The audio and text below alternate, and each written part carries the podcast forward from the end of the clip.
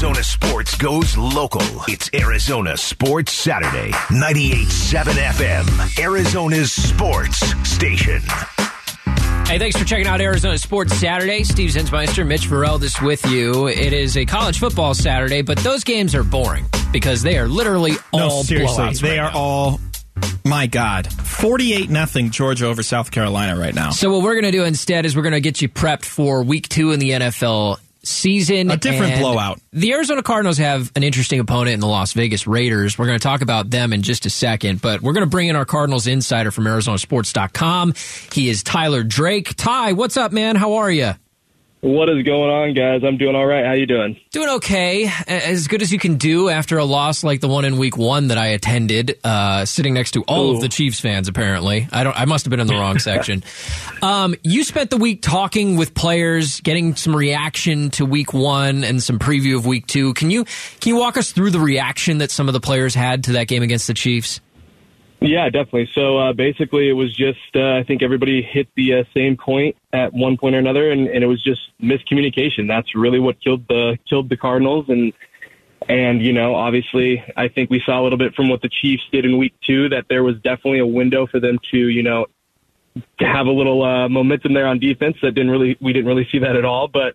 Uh, yeah, I think the biggest thing is is just the miscommunication and uh, trying to figure that out in practice. Which I mean, obviously you want to have that sense of urgency. It's week one. You would you would expect that already to be there. So that was a, a little uh, interesting. But yeah, it sounds like it was a good week. Sounds like everybody was focused. Everybody was intentional for, intentional from what head coach uh, Cliff Kingsbury said. So we'll have to see if the uh, if all the talk translates into a much better showing in week two because there's nothing you can really hang your hat, hat on on week one. Who's the guy on the defense that you're expecting to have the biggest bounce back performance, and why? Uh, it's got to be, I, I think, just the amount of, you know, everything that's on his plate. I got to say, Isaiah Simmons. Once again, I'm going to be a broken record. I think for this whole season with Isaiah Simmons, and I think it's just he's really got to show that he can do everything this team needs him to do and, and is asking him to do because it's just you throw all that on his plate, throw the green dot, throw the throw the you know take that next step as just a sound player, be the star backer. I mean, that's a lot on his plate, and he's really got to show that he could take that over and and really take a step forward after week one. He talked about how you know that wasn't his best showing, and he's got a, he's going to have another tough test with Darren Waller, so it's really going to be uh, a a big. For me, that's that's going to be the guy I'm watching probably all day, just to see how he rebounds after week one. Yeah, like you mentioned, another tough tight end matchup after week one's matchup with Travis Kelce, you know, getting burned quite a bit. I, I felt like I saw Simmons come into the slot a lot, and then I felt like, as an observer who was at the game, I felt like I saw Budda Baker come down and play into the slot a little bit as well. Did you feel that the Cardinals were trying to overcompensate for the lack of corner depth? Yeah, yeah, for sure. I think that's that's uh, with Trayvon Mullen not playing, especially, and, and who knows with week two. I mean, it could be some of the same thing, and, and you know, another thing that we've really got to watch is Jalen Thompson's uh, questionable status. So, you know, if he can't go, that's just going to put so much more pressure on Budda to not only be that you know that last line of defense, but also have to come up and and you know help out the cornerback room, which I it, it looks like it's going to be about as thin as it was in week one. It's interesting too. Steve Keim came on the Burns and Gambo show yesterday and said that he's felt a lot more confident in the quarterbacks room, cornerbacks room, excuse me, now at least than he did at the start of the season. But at the same time, we're now talking about a potential missed game for Jalen Thompson. Like, is there an expectation that Trayvon Mullen is just going to solve all the Cardinals' defensive back problems if he can even play?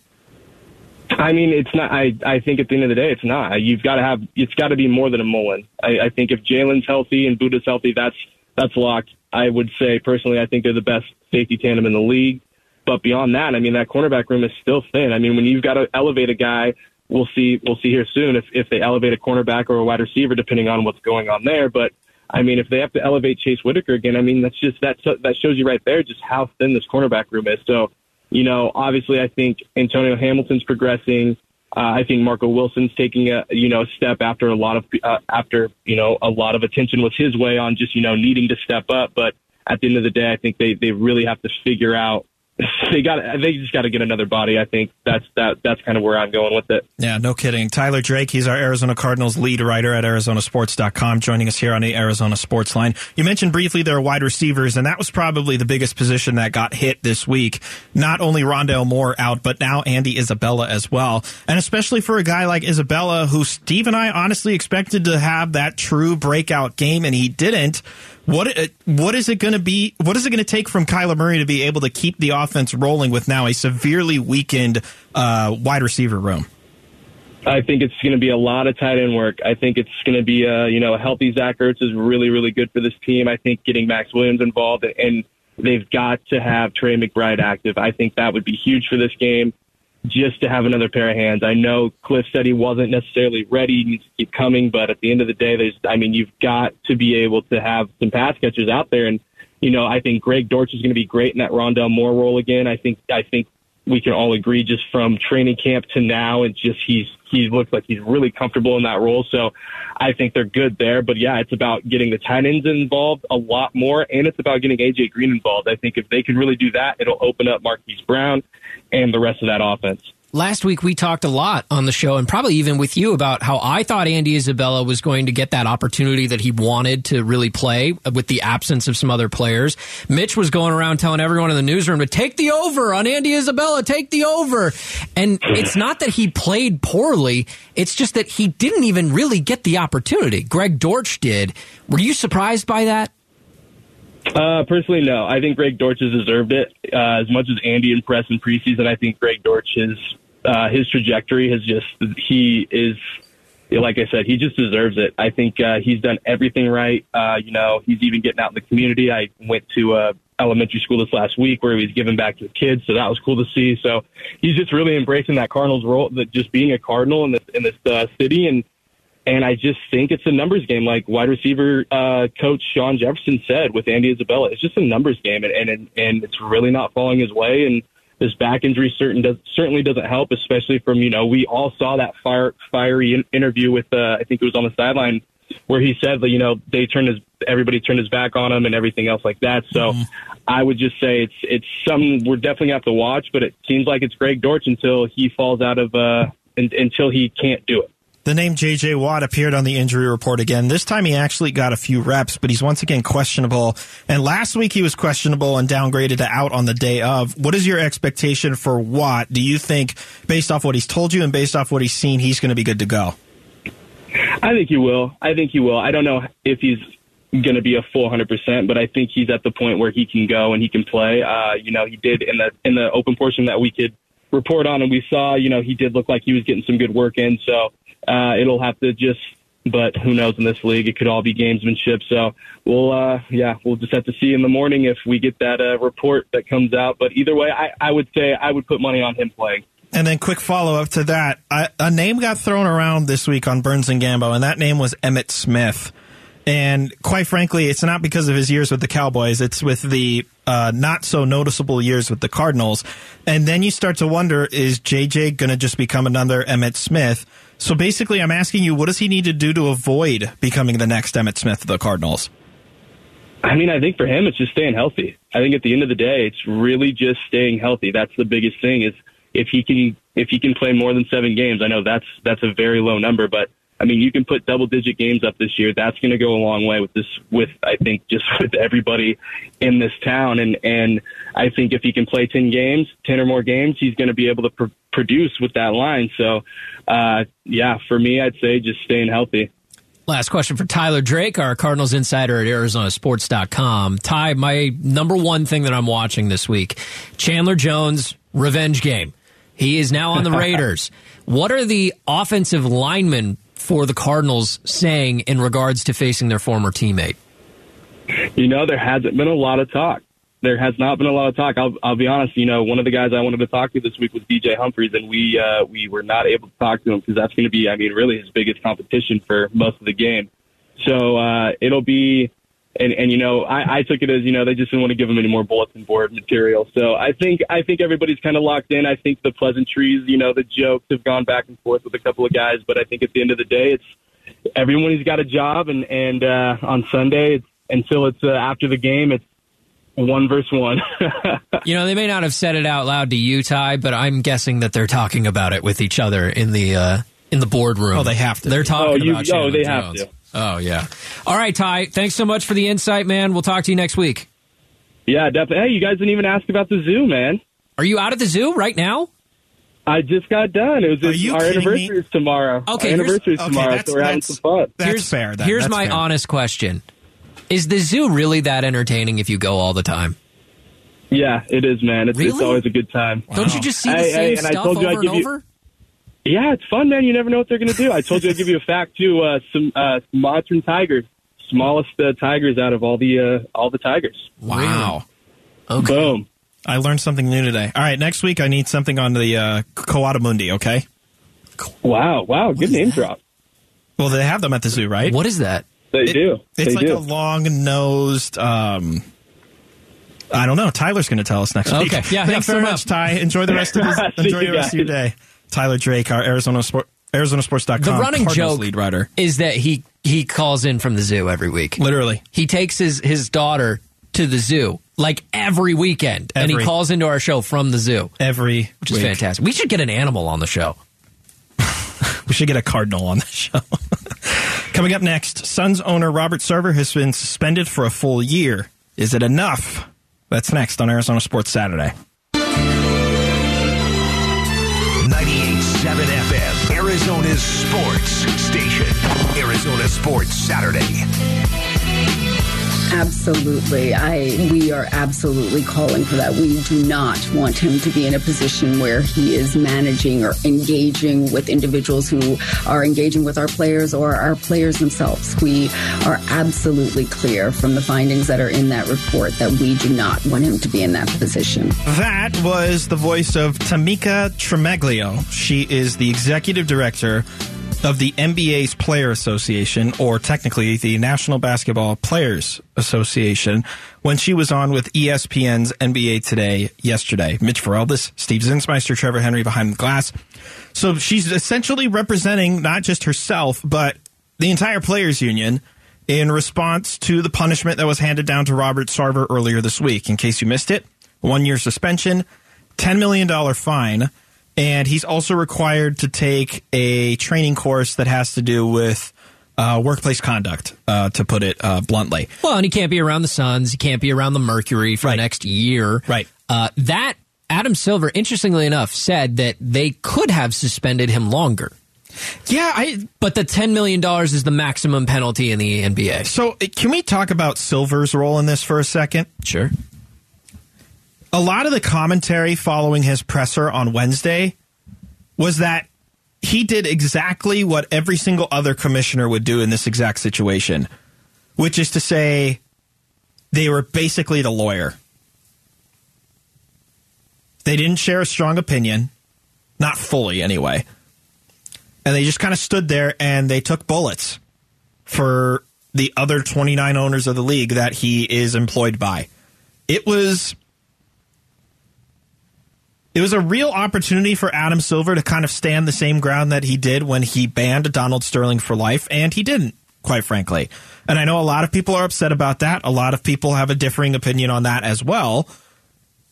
But it was probably the first time that we really saw Adam Silver exposed as just kind of another commissioner that we all love to hate. Quite frankly. I, I, I want to start by saying this. The punishment for Robert Sarver was not enough for me personally. Everybody's going to have a different opinion on it, but my personal opinion is while I understand 10 million is the maximum penalty they can hand down in the NBA, it's a drop in the bucket for a, a super rich person like this. Agreed. Um, it's not nothing, but it's the maximum in that sense. It's the maximum penalty for money. Uh, the year long suspension kind of feels like a slap on the wrist to me. It- basically, when you're that rich anyway, it's basically just, eh, take the year off, take a vacation. Pretty much. And while I understand he's not going to be in the building, and that and that stings, I'm sure for him, it is a punishment. It is not the punishment that I think is adequate enough. With that said, I listened to the Adam Silver press conference, and I felt like he wanted to say some things that he could not. And what I mean by that is, while he came out and said he was, I think he said shocked by the findings in the report. Um, he didn't go as far as to say that for him personally, he felt that Robert Sarver should have been relieved of his duties as owner of the Phoenix Suns. And he acknowledged, I can't really do that, that there are different rights you have when you are an NBA owner as opposed to a boss deciding to fire an employee for misbehaving. Here's that cut, I believe. There's no neat answer here. Owning property, the rights that come with owning an NBA team, what it would take to remove that team, you know, from his control is a very involved process. And it's different than holding a job. It just is when, when, when you actually um, own a, team. It's, a, it's, it's just a very different proposition. So it's interesting because then shortly after that, there was the release by, uh, I don't remember his exact title, but Mike Bass, who's, uh, I guess the best way I can describe it without being degrading towards Mike Bass is that he's essentially Adam Silver's press secretary. Like what the press secretary is for the president, he's that for Adam Silver. And because that comment got a lot of play after it was mentioned, and Mike Bass had to come out with a statement afterwards and basically say, when we said that that owners and players and others are held to a different standard than one another, that's not true. They totally are. And it's It's a little bit and of it's stuff like that. It's like why couldn't you have just said that in the first place? I realized that a lot of the reaction to that comment was negative, and I know that it stings to hear. And I thought the same thing to myself. I was like, well, if we're holding each other accountable in the workplace, how come the boss isn't being held accountable? Exactly. I understand a lot of people feel that way. I feel that way too. And I'm not trying to defend Adam Silver here too much, but essentially where he was coming from was he's like, listen, I can't just with a stroke of the brush take away the Phoenix Suns from Adam Silver because he does have ownership From rights. Robert Sarver. Or sorry, what did I say? Silver. Sorry, yeah, Same from idea. Robert Sarver. I knew what you meant. Yeah. So I, I understand what he's saying. He's right. Ownership is just different because a lot of people are like, if I did those things as an employee, you better bet I would be fired. Oh, you're gone. Even if I'm a boss and I do those things, I would be fired because I also, even the boss has a boss, right? But here's the thing Robert Sarver doesn't really have a boss because even the NBA commissioner is not his boss. The commissioner works for the NBA owners, So you know who Robert Sarver's boss is then? other owners. The other 29 owners. Exactly. So there's three ways that Robert Sarver could conceive. I'll go. I'll go through this really quickly. There's three ways he could conceivably be forced to sell the team, and none of them are likely. Okay. One of them involves the public pressure. The sponsors, if more sponsors than just PayPal come out and say we're leaving, that's public pressure. Fans not going to games, that would be public pressure, but it's not going to happen. Players, more players like Chris Paul coming out and saying we're not going to play for Robert Sarver, that would be public pressure. It's not likely, but it's in a way. The second way is minority owners with the Suns could say, hey, he breached the contract with us. Mm-hmm. We're not making as much money anymore. This isn't in the best financial interest of the business. We need to force him out. And then way number three is, like you said, for the other NBA owners. Only takes one to call a charge against Robert Sarver and call a vote. And then it takes 75% of them to actually vote him out. So it takes- That seems unlikely to It takes one of 29 to say something, and then it takes 25 out of 30 to, to- actually get rid of him. to commit to it. and I don't think that's going to happen. It's a Adam hill. Silver, it, it's it sucks to hear it, but he's right. When you're an owner of property and a business, you just have other rights. I just feel like this scenario is a little bit different. Yeah. Like maybe maybe Robert Sarver does need to be held to the same standard as his employees. Oh, he definitely needs to be held accountable in the workplace. There's no doubt about It that. just feels like in this scenario he's not. If you can't treat your employees and particularly people of color and women correctly, then you shouldn't be a boss. things are about to be turned up to 11 for the NFC West. Why is that? We'll tell you next on Arizona Sports Saturday. 98.7 FM, Arizona's sports station. It's Arizona Sports Saturday. It is Arizona Sports Saturday on a college football Saturday. Thanks for joining us. I'm Steve Zinsmeister. Mitch Vareldis with you as well. College football games right now are all blowouts. So Thank goodness those games are over. We won't even have to update you. Last week was fun, man. We had that Texas Oh. Alabama game, First two weeks of the year were fun. and uh, this week not so much. Everything's a blowout, at least so far. Where Hopefully- can I watch Appalachian State? That's what I want to know. Hopefully, some better games to come this afternoon. Hopefully. You know, we were thinking we're going to learn a lot about the NFC West over the next couple of weeks. Yes. So this conversation that you and I had was sparked by the fact that tomorrow afternoon at one o'clock on Fox, you're going to have the Seahawks and the 49ers. A division game. I don't know how I feel, by the way, about division games in the first week of the season. Second week, I'm like, eh, okay. Um, I've, I've, so far, there's been a division week or a division game every week. Yeah. And quite a few of them, too. I don't know how I feel about that. I do like in college football how, like, you at least get the non conference stuff out of the way first or if you're Alabama, you play Old Dominion in week 13, right. 13, 14, right. whatever it is. Um, but next, I mean, the next couple of weeks, we're going to learn a lot about the NFC West. And what I mean by that is it's always been viewed as one of the tougher divisions because the Seahawks were so good for that 10 or so year stretch. The 49ers went to the Super Bowl and then later on they had a lot of success. They went to the NFC Championship game last year against the Rams, who also went to the Super Bowl. And they have consistently one of the best teams. The Cardinals at one point were undefeated in the middle of last season and one of the best teams in football. Right. It's widely considered a great division. The problem is, after week one, the Cardinals got shellacked. Uh, the Seahawks, I don't think anybody believes in the Seahawks, even though they did beat the Broncos and Russell Wilson in week one. Mm-hmm. The 49ers are 0 1. The Rams got kicked in the face in week one in a game that was tough against the Bills. In the, in the face, the chest, the uh, yeah, all areas. it was bad. It just feels to me like the NFC West really took one in week one. And now all of a sudden, we're going to learn a lot over the next couple weeks. The Cardinals have a division game coming up next week. Oh my gosh. There's a lot of questions that are going to have answers very, very soon. I just don't know the answers to them. Well, so here's what we do know we do know that if for some if for whatever reason the Seahawks can beat the 49ers on the road, the Seahawks will be above everybody in the division at 2 and 0. Right. Who, who saw that coming during this offseason? Uh not me and I'm going to speak for you and say no. No. But this is a really important game for the Cardinals standpoint. The Cardinals probably have the toughest opponent this week but they don't have the most impactful opponent this week.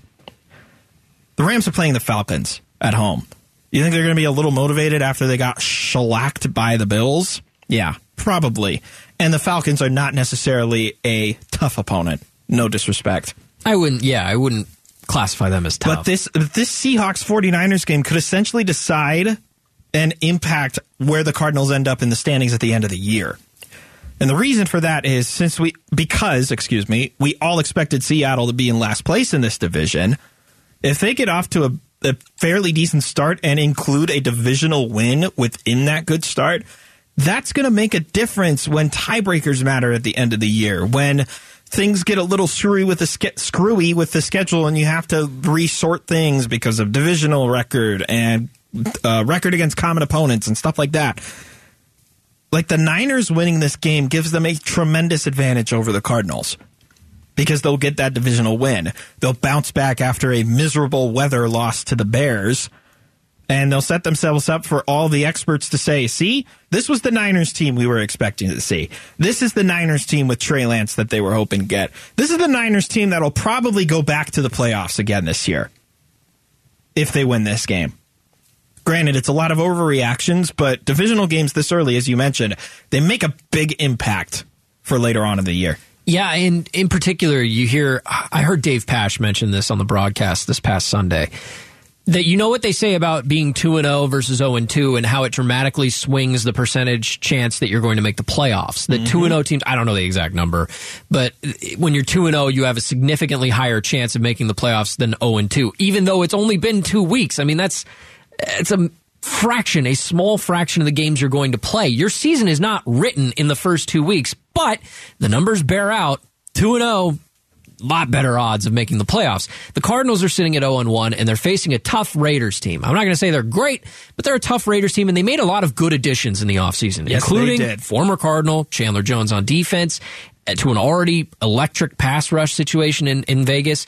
And then you add Davante Adams, who shocking, He's good at football too. What? So, and and you talk about that Rams game in Week Three against the Cardinals, where that's here in Glendale, but the Cardinals don't play well at home, and the Rams are a really good football team. I, again, shocker! Spoiler alert: Rams are good at football. So if you go down 0-2 against the Raiders, now you're going into week three at home where you don't play well against a good team that's the Super Bowl defending champs, and they're they're playing motivated because they lost in week one in a ugly game on And Thursday hell, night football. What if they lose this game against the Falcons?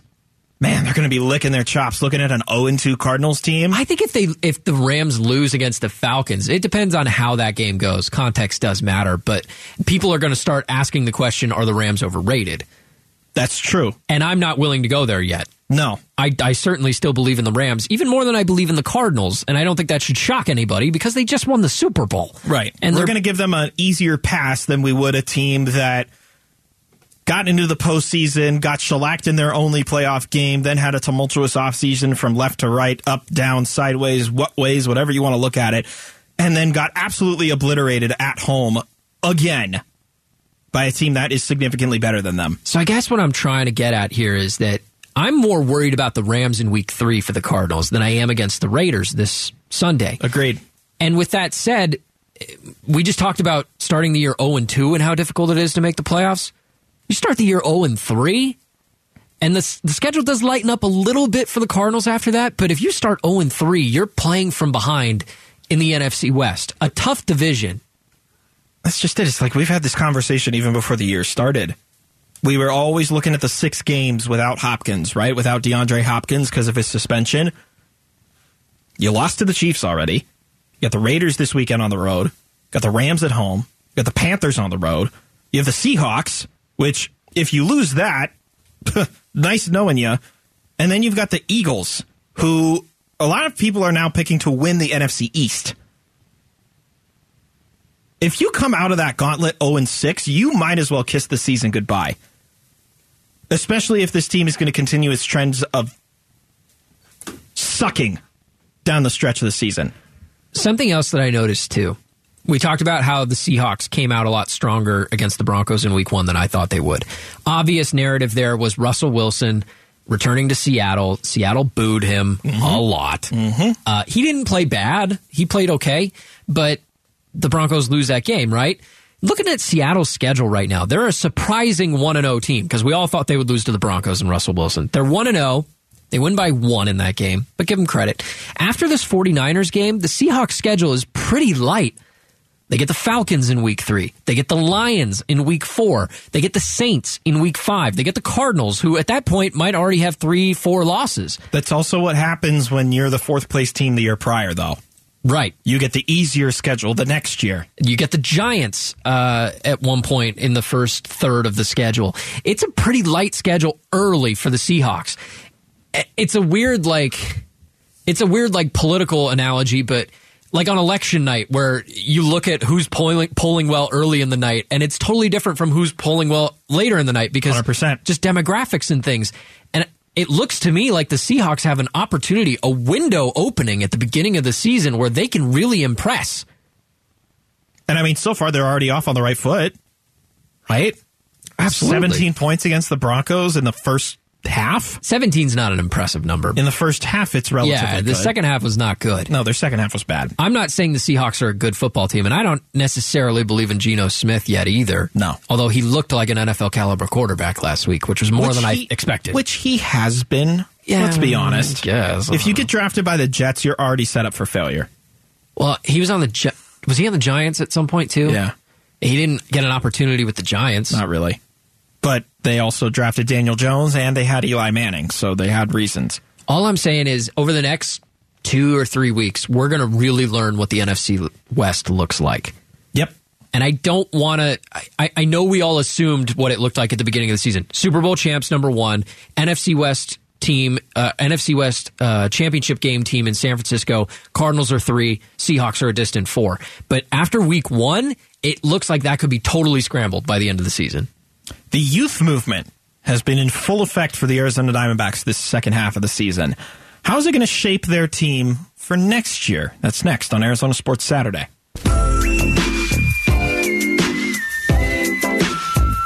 Arizona sports goes local. It's Arizona Sports Saturday. 98.7 FM. Arizona's sports station. Mitch Vareldis, Steve Zinsmeister, Trevor Henry. Behind the glass for us. Auction Community Studios, where we will be for another 45 minutes, actually. So we Listen, t- we, talked with the boss. The injury report comes down every day at 110 ish for the Arizona Cardinals. And we got tired of being off the air at 110 when news happens. so we were Yeah. like, why don't we just stick around for a few extra minutes? so to clarify an extra factor with that, because we are still in daylight savings time, Arizona does not observe it, but we are in line with the other teams that are on the West Coast and in the Pacific time zone. So this is only going to be until you know everybody else decides to go back to the other time that they were on. Until the world catches up with us. because when when that when daylight savings times goes backwards or goes off or I don't even know what the correct phrasing is, they won't release the injury report or the final transactions until close to two. Here's the gist. And then we'll have to fight with the boss to make this a four hour show. Here's the gist. we are getting the injury report. The last one that we're going to get before the Cardinals game tomorrow is going to be around a little after one o'clock. Yes. And we're going to be here to bring it to you. Yes. We promise you. So stay with us because we'll have the news. We'll have the final transactions before the weekend. And yeah, it's going to be a good time. You know what else is going to be a good time? I'm going to the Diamondbacks game tonight. Oh, okay. this. I'm going to try and go early. They're giving out these um these uh serpientes uh like replica jerseys. Those should be but it's, cool. It's inverse. So instead of the main color being like that sandy color, it's a base black jersey, and then the serpientes instead of written in black is written in the sand color. It's actually pretty cool. Got to go early though to get one of those. Um, Zach Gallen against Joe Musgrove tonight.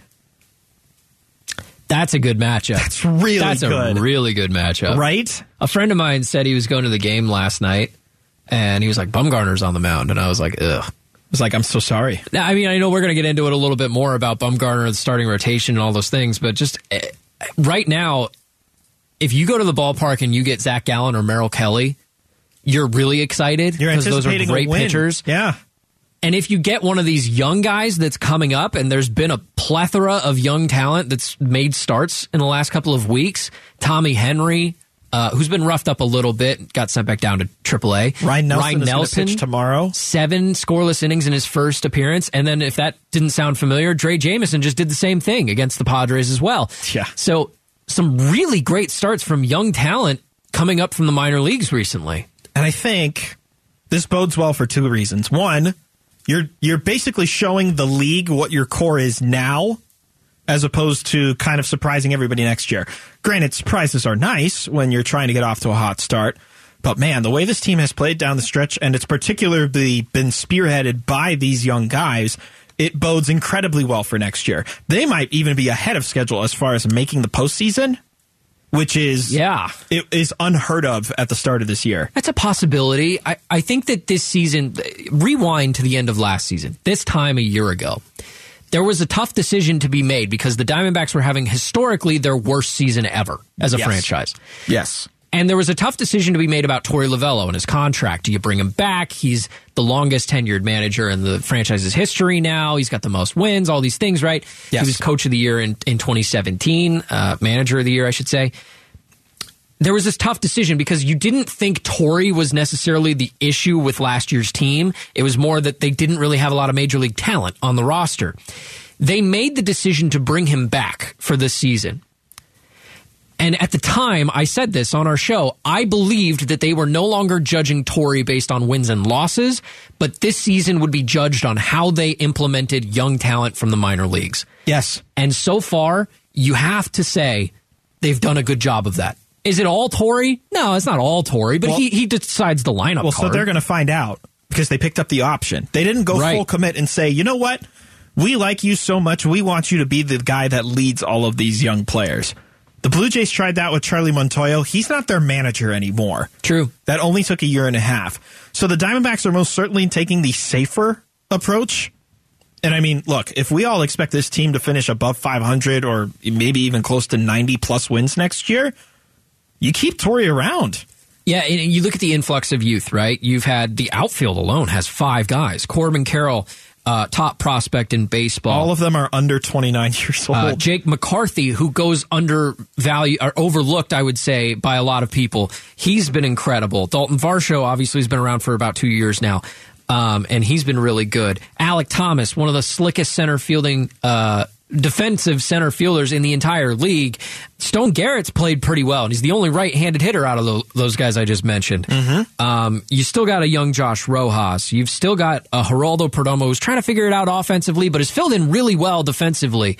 You've got in the starting rotation Drey Jameson, Ryne Nelson, Tommy Henry, Tyler Gilbert made starts last season in this. Uh, Corbin Martin is still around.